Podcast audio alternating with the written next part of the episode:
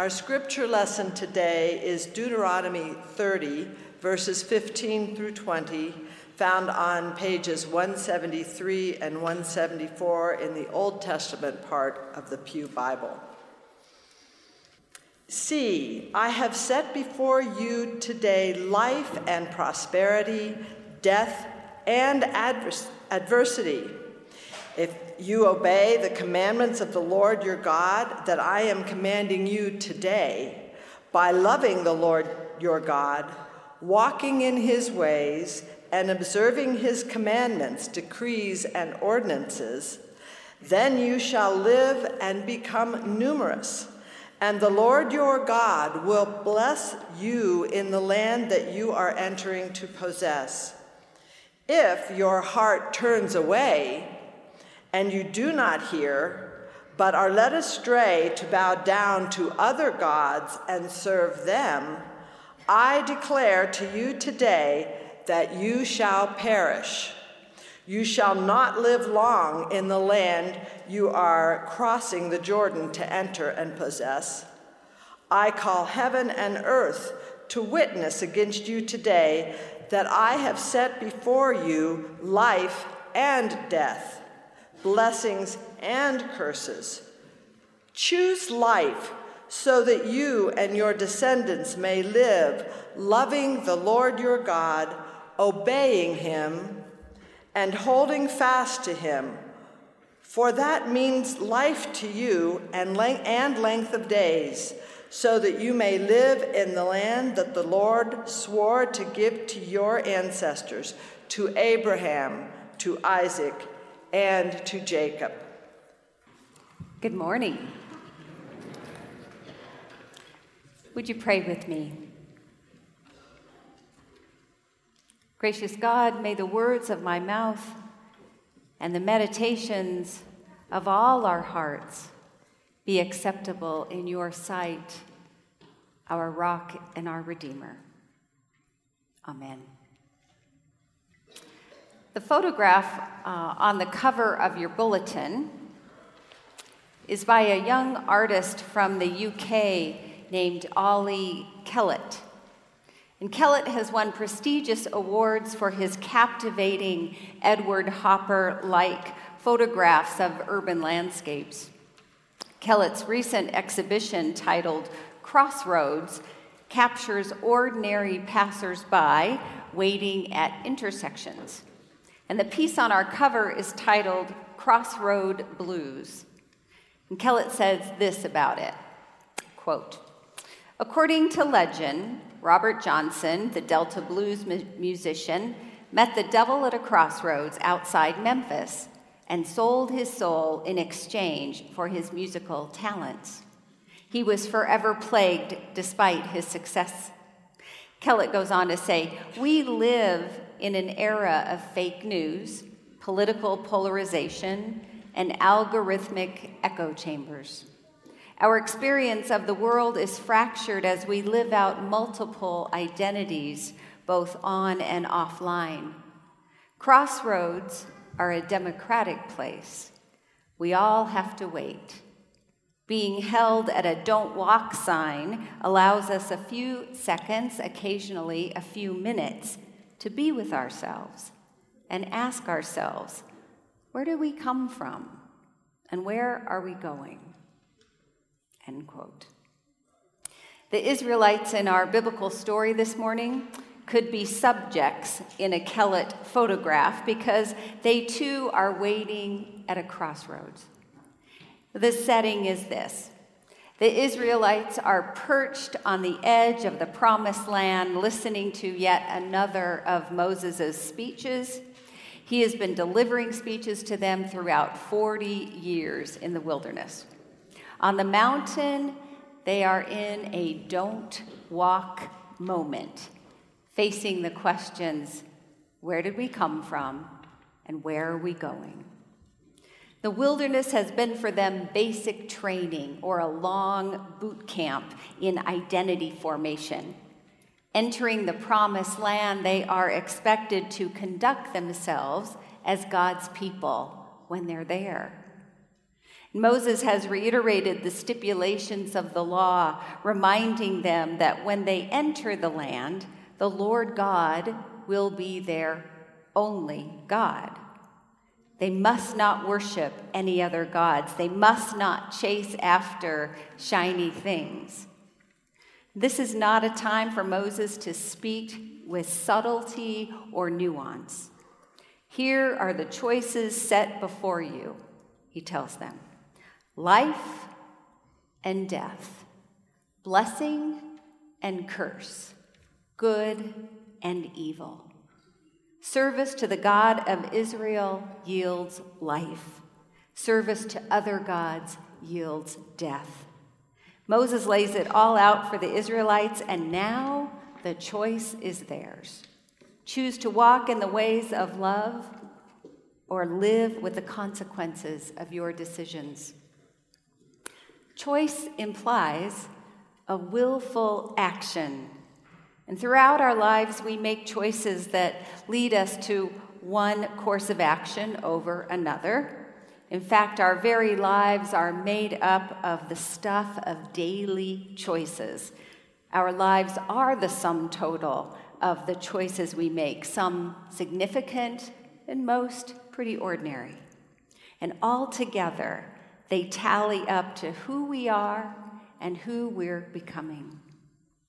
A friend of mine says, Follow a person's footsteps, and they will lead you to what matters most to them. She says, Look at a person's bank account, bank statement, and you will know what they value. And I say, Look at a person's Netflix history, and you'll learn a lot too. Our choices leave tracks. For good or ill, what we eat, what we wear, where we spend our money, with whom, and for how long we spend our time, what keeps us up at night, they all reveal a great deal about who we are. The freedom of choice, which defines our democracy, can be one at the same time bittersweet. It's a privilege to live with the liberty to make choices for ourselves. It's also frightening to be responsible for our own actions, which is what defines adulthood. Too many choices can be paralyzing. Just go to Target. Too many cereals, too many mustards, too many shampoos. I stand there paralyzed making a decision. And I was slow on the uptake as a young mother when I would ask my three year old daughter, Sophie, What do you want to wear today? the stress filled process of choosing which dress to wear would ensue. That was her dresses only period. And I finally figured out it was best to offer her two options instead of a closet full of dresses. Paradoxically, Freedom can come within limits. For example, when two persons make vows for marriage to one another for marriage, they've each eliminated the options of other spouses or different spouses, God willing. And within the boundaries of their marriage comes the freedom to learn to love themselves and to love one another without condition. Saying yes to the God of Israel was not a one time decision for the people. If we fast forward into the promised land, once they're there, we find out that it was extremely hard for them to be faithful to the promise and that they would require regular moments of re choosing and recommitting and reorienting and returning to the commitment to follow God, to choose life with God. And we ourselves come to church on Sundays, I hope, I trust, as a way to reorient or to recommit or realign ourselves toward a life with God. In community, we open ourselves up to what the gospel teaches about love and we come to be challenged about the choices we're making in the world. Do we choose life? Do we keep choosing life? Covenant faithfulness is an orientation, an ongoing orientation toward love of God and love of neighbor.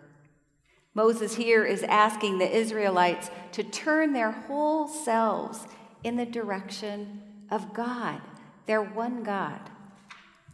This orientation toward a life with God hinges for them on one essential precept around which the rest of the law is organized.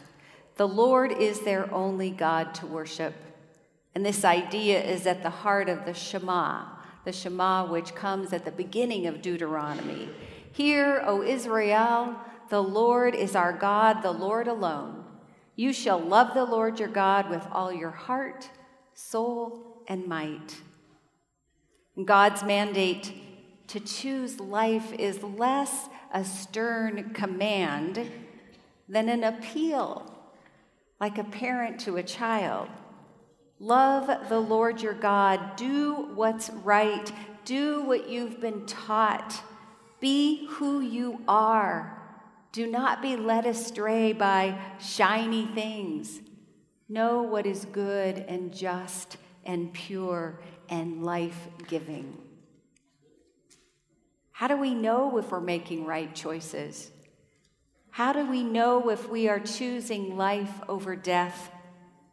Standing at the brink of the promised land, God cared most about how the people would treat one another once they were in the land.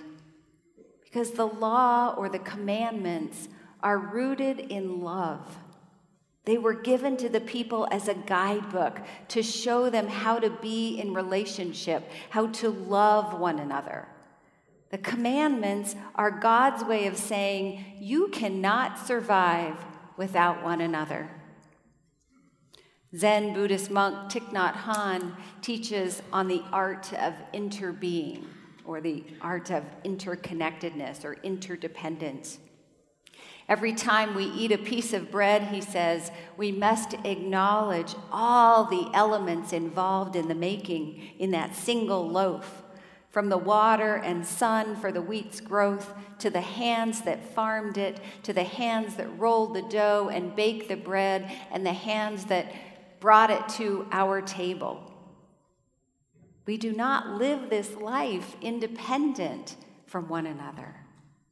Your suffering impacts my suffering, and your happiness impacts my happiness.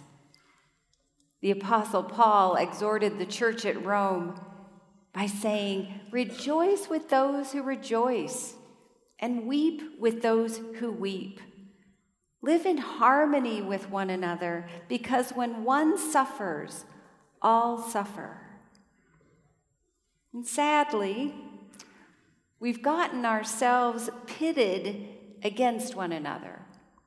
We've entrenched ourselves into partisan camps, in political viewpoints, and disparate ideologies.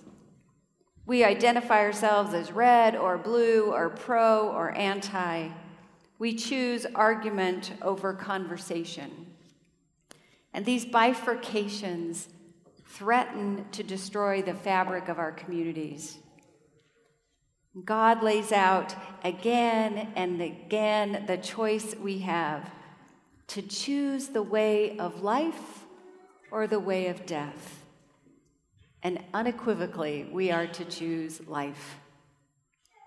We have the bittersweet freedom to choose or not to choose to create a world in which life is good for all people.